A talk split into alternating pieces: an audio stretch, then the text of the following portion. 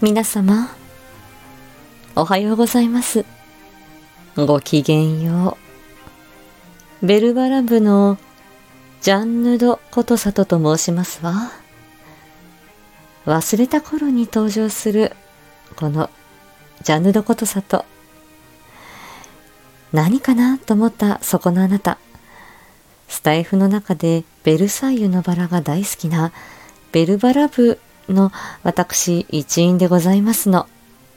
ただ、このジャンヌ、首飾り事件でお騒がせする、まあ、あまり評判はよろしくない人物なんですけれどもね。黒髪の美女に憧れているジャンヌ・ドコトサトでございますわ。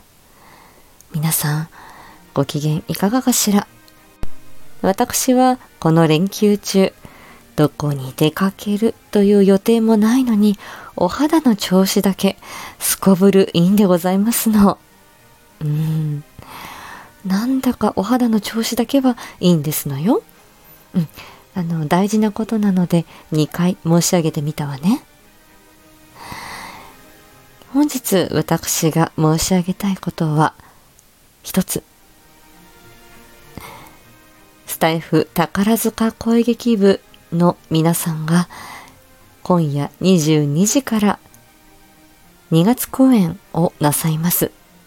もう楽しみで楽しみで私たまらずこうして出てきてしまいましたわ。何を隠そうスタイフ宝塚声劇部の公式ファンクラブ紫の会の私副部長をしておりますの。